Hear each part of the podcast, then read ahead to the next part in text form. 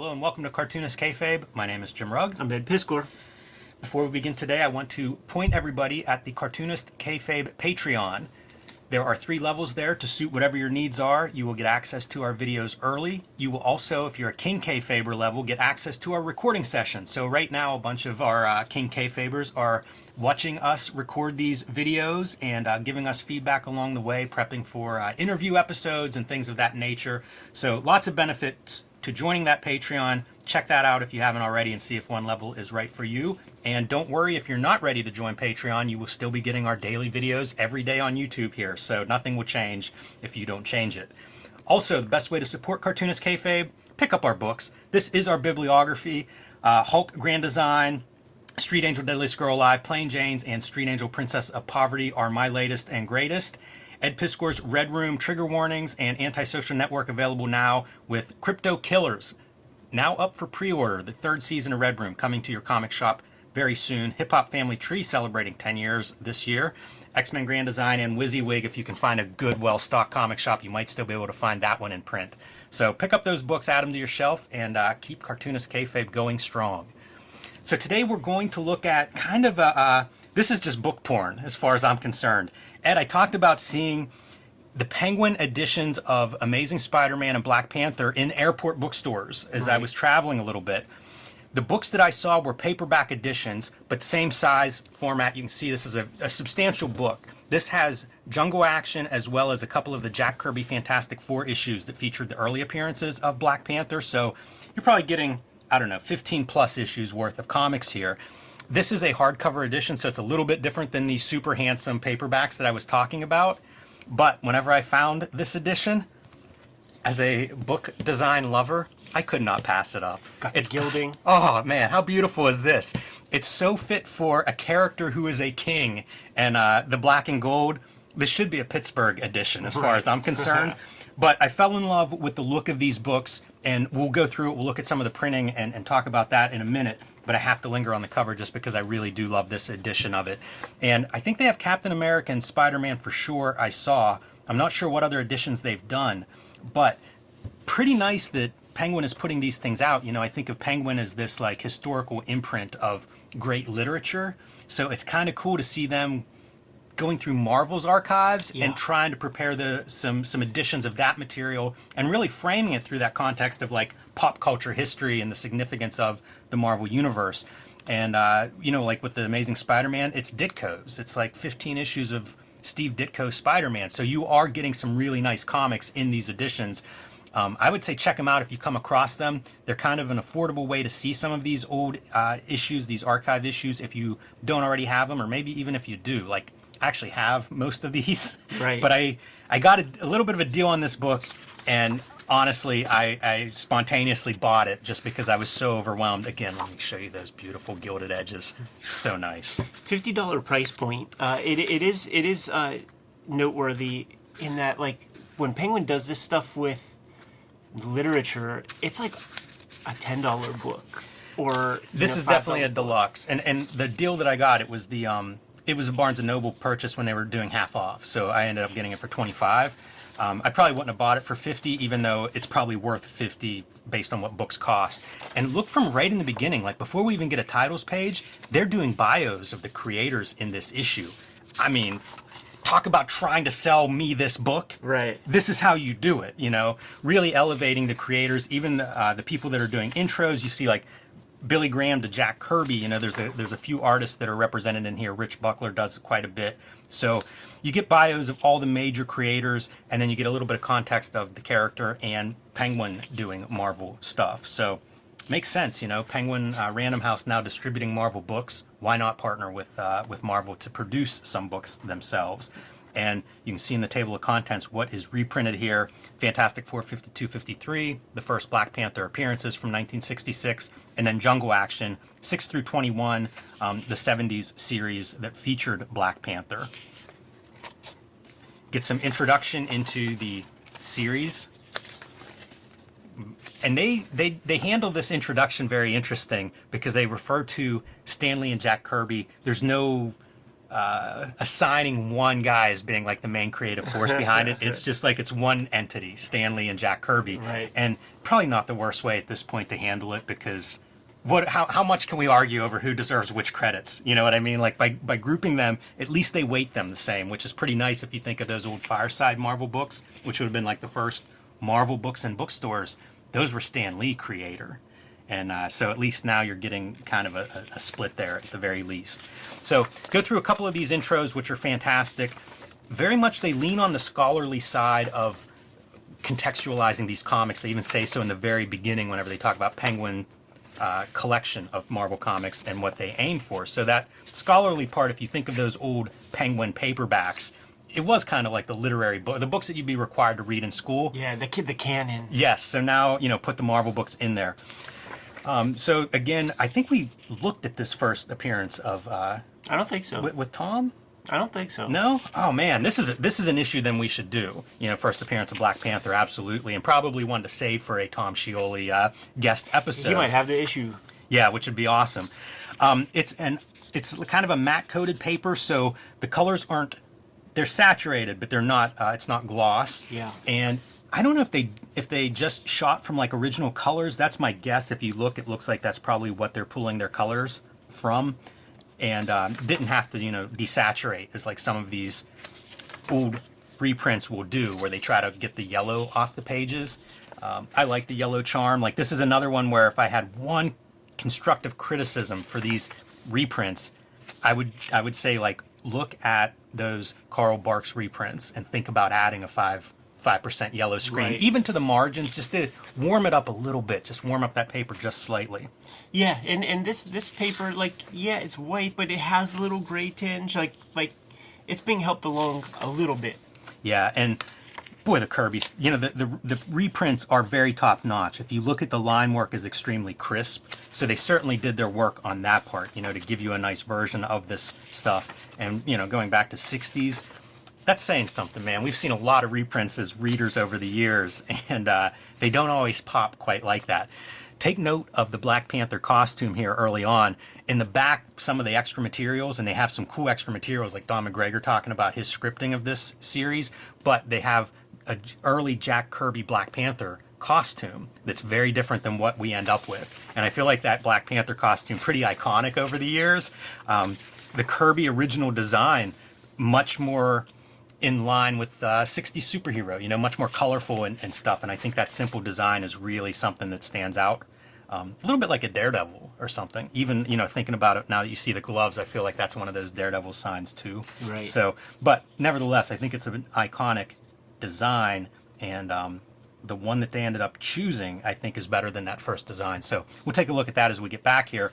But these Jungle Action comics, I mentioned that I have a run of these because I think these are really exciting comics. So whenever I flipped through this collection and saw this is what they reprinted, I was pretty excited by that because I, I think these comics get amazing. Um, Rich Buckler is your main artist for the first several of these things.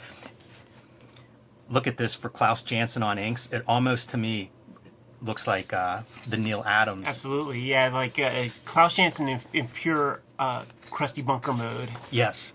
Yeah, and early on, I mean, this is like 72, I think, so probably very early in his in his career. Exactly. I can't remember if Jungle Action, it might have been um, a split book. Yeah, I can't remember Yeah, I if think that's it was. true or not, because it feels like some of these are a little bit short, but that's also a time period whenever Marvel's expanding like mad, and you see Janson there as your, uh, as your inker, but not colorist. But one of the reasons these books stand out to me is they have a lot of these exciting either splash pages or two page splashes. And I mean, like him going down the waterfall, cutting in and out of like the big picture and the close up panels. I think that's really sharp. And uh, some cool lettering as we get into this too. And I think it's Artie Simek on lettering. and that was Rich Buckler too, huh? Yeah. Yeah, it's Rich Very, Buckler am- for uh, very ambitious. quite a bit. page layouts. he does some cool stuff that I think sticks with the character, the visual characterization of Black Panther. Like some of the stuff of him, say, sitting in a throne. Yeah. Um, even the body language of him, it just really feels like he he crafts a personality onto this character that sticks with the character. Yeah, I give. Uh, I, I know Buckler is often the the, the butt of certain jo- jokes with the way he's known for lifting things, but he does some some top notch work on Black Panther here. You know, like how about this for using your color holds and your screens and stuff effectively? For sure. This is one of those two page spreads that I just one of my favorite splash pages in comics, period. Feels like uh this or Masters of Kung Fu, one of them owes a debt to the other. Right. But I don't know that either one is where this starts. But I, I like love it all, it all comes from Steranko. Yeah, I love the motif of uh, doing your letters as panels. And you mentioned Steranko, the color treatment and with the screens in the background feels like it really this is this is the channeling Steranko design here. And you see this time Buckler and Janson as artists. So this might be um, Janson doing finishes like he would do over a lot of the Frank Miller Daredevils. You know, bringing a lot of his own, I don't know, expertise or his own art artist craftsmanship to this. Yeah, I see. I see Glynis is on is on color. Yeah. I was gonna bring up like because that that serpent uh, zipatone on the front that's a Klaus staple, but she's she's got the credit for that. Yeah, some of this use of like screen tones too. These pop up, and I think that color hold may have been a screen tone, the uh, that original magenta. But you'll see these this use of screen tone somewhat liberally throughout, and that's that's a pretty new staple, I think, for an early '70s Marvel comic. Love this stuff too, right? Always having your cutaways. Totally. Not sure who's responsible for that for that, but that and the maps. Like I, I remember seeing somebody post, if the book has a map in it, the hand drawn map, they're on board. They weren't referring to comics either, you know. It would have been like, like uh, Tolkien or something. yeah. Here's Gil Kane with a fill-in issue, and Gil Kane will do several of your covers. I think this is probably a Gil Kane pencil job on the cover based on these hands. It's funny because a lot of this stuff isn't signed, so you're looking at it and you're and you're kind of guessing like, what are you looking at? How great is this if you're a uh, a young comics reader and you've got your superhero fighting a rhino? Yeah, totally. you don't have to be young. I was pretty excited going back through this again and, and uh, revisiting it. This is a shot of our Panther Palace that's used on the back, reproduced in like the gold foil stamp. Look straight out of Thundercats, man. Pretty sharp. Makes you think about how, uh, boy, they could have been selling toys for this stuff much earlier To- on. totally. So, check out some of that Billy Graham. yeah, here we go. Billy Graham and Klaus Janson. And again, Gil Kane, I think unmistakably on this cover. Look at the reflection though. Billy Graham shows up probably fresh off of Luke Cage Hero for Hire. I think that was his first uh, his first big piece. But look at that great like even the lettering is reflected in the water. Those kind of details, you know, like that to me is artists that care about what they're drawing Absolutely. putting Very in that ambitious. extra effort. And then when you go into like a throne room or you know into the actual palace, you gotta you gotta dig deep in your morgue file to find some reference for that kind of a background. That's what I'm saying. Uh, iconic page right here because this is uh, printed in that uh, Abrams 50 Years of Marvel Comics book. So this is like just imprinted in my brain. yeah, it's it's that's a great it's a great panel. There's so many of these panels. Like if you were just gonna pull them out and isolate them as a single image, a lot of them work. And Billy Graham, I think, may be the main artist now uh, going forward. Here's our Jack Kirby, the original costume design. Oh my goodness. or at least one of the costumes that was um, you know that he put together for it. This almost feels like a fanzine to me, and I, I kind of love that stuff was just a little bit more informal. And here you go with another one of these great lettering and splash pages. I'm under the impression that the artist is, is doing the lettering for this because it's so integrated into the background, like that reflection on the previous splash page. I think that has to be the the hand of the artist. Although it'd be amazing if the letterer did like the uh, the splash page, and then the artist went in and did the reflection of that lettering. You notice that Klaus uh, Janson is is the the through line uh, as as inker on the Buckler stuff and and on uh, the Billy Graham stuff. Uh, that was kind of his function early on in his Marvel career. Like when he was on Daredevil, the purpose was to take Gil Kane and to take Gene Colan and to take whoever else steps in. Just so happens to be that Frank Miller was one of those guys, Yep. and try to keep some cohesion amongst all these people. Try to have some homogenization, uh, so that uh, basically so that the art doesn't shine more than one artist more than the other. You keep a consistency on your title. It is corporate comics. Billy Graham is killing it. Yeah. I, I feel like page turn after page turn, he's doing stuff, and it's really different from page to page, like what works. You know, speaking of that consistency, um, I, I had to marvel there for a minute at the art. uh, it was a different way that the comics were done because like you would get a fill-in artist, and it was almost like the fill-in artist would try to channel, you know, the the consistency, whatever the previous artist was, and you would see that a lot more in the past. I mean, like at this point, I don't think there's anything, any attention to that kind of thing now. Uh, but that was really like a standard part whenever deadlines were a thing and artists struggled to keep up. Uh, Craig Russell on inks, so P. Craig Russell. a very young Craig Russell filling in here for uh, for Klaus Janson. And again, Graham is just it feels like he's just thrilled with this book. You know, I think sometimes you'll see that writer artist team up where it's like things are clicking and they're pushing each other. And I mean, every page has a beautiful panel on it. So verbose. It that is. fucking Don McGregor, man. It is. And here's a tip for everybody at home that's into Billy uh, Billy Graham art. Um, first appearance of Venom. um, he did Sabre whenever Eclipse goes to like a uh, an ongoing Sabre series. Don McGregor and Billy Graham reunite, I think, as of issue maybe three or so of that series. So uh, if you're a Billy Graham fan and you're looking for more Billy Graham, that's a place to look. we call him Superstar Billy Graham We do. yes, terms. we do. Absolutely. I also see Dwayne Turner, who did a um, Black Panther, I think it was Panther's Prey miniseries when I was a kid. Maybe my first Black Panther comics, but they were reproduced from his pencils, and it reminds me a lot of the Billy Graham Black Panther, and especially like this era as he's getting into like all the muscle striations and everything. When you see his back, it looks like the the most powerful back muscles in comics, and I think a lot of that probably influenced the uh, the Panthers Prey version. This is Dan Green now on inks. What we're building toward is Billy Graham's going to take over the complete art chores, um, but you see a few different hands come on, and how about that for a wild like super close up of a hand?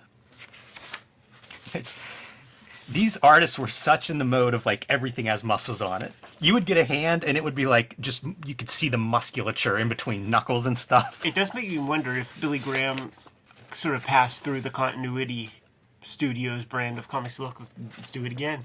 Yeah. And this is Billy Graham full on. So he's doing pencils and inks at this point. Um, I think that's a Gil Kane cover there. I mean, those muscles unmistakably Gil Kane. Yeah, from his Probably- probably- school. Not on, uh, you know, maybe not on finishes, but definitely in the pencil stage. And again, like pointing out Graham doing these interesting layouts, like that's a page, a two page spread layout that we have not seen yet. So really, uh, it's a good run, and man, I'm impressed by Penguin that this was their choice for a collection. You know, these are some of my favorite comics from that time period, and to get them in a nice all-in-one spot, well done on your choices. Yeah, I, I had considered when I first saw this actually emailing the editor to compliment them or the designer, but there's some of those back muscles. You know, mullet. that that uh, dark blue costume really lends itself to just all you're doing. It, you're drawing naked people. You know, I mean, this is just uh, pure nothing but anatomy, pretty much. Then just color it blue. Note to the colorist. And this is this is basically your movie scene here. Um, you know, at least at least this this particular moment. How about this for a great page layout? And there's panel action. This little kid's gonna run into Killmonger to knock him off the cliff. So you have like sequences of action going around our face like a panel, kind of like a gutter. All right, so the story that I don't understand this. See if you can solve this one, everybody at home. This is the epilogue of what we basically the the big multi-issue story that had built to uh, this epilogue. Turn the page, and it's almost like this was maybe going to be a two-page spread that they changed, but kept the epilogue. Just, just trying things. Maybe Just trying things. I was going back and forth on it and trying to figure out like, does that line up? Is it like he's jumping, like it's part of the rock cliff that he's jumping in front of? Love the way those uh, leopards are drawn, also, just for the pattern. You know, it's almost like a different visual motif to bring in something that's that graphic of a pattern. Yeah, there's something weird about it. It- Yeah. it's, it's it's like Dalmatian or for like the polka dots or like there's something uncanny that I'm not like. I mean, that's clearly just like It's a dot pat. It reminds me of um like poster art. Yeah. It reminds me of like screen tone. You know, because it's kind of flattening, but it, it definitely looks different than the rest. And now we're going to see this uh, storyline of Black Panther versus the Klan. yes, yes, classic. When he when he comes down off the cross Yes. on fire and then uses the cross as a battering ram. That's like one of those classic issues, man. Absolutely. That'd be such a cock tease if they if they cut it off right before that. pretty pretty powerful imagery to see in a comic book, I think. Sure. Um, and I can't imagine it was less powerful in the 70s. Like, Yeah.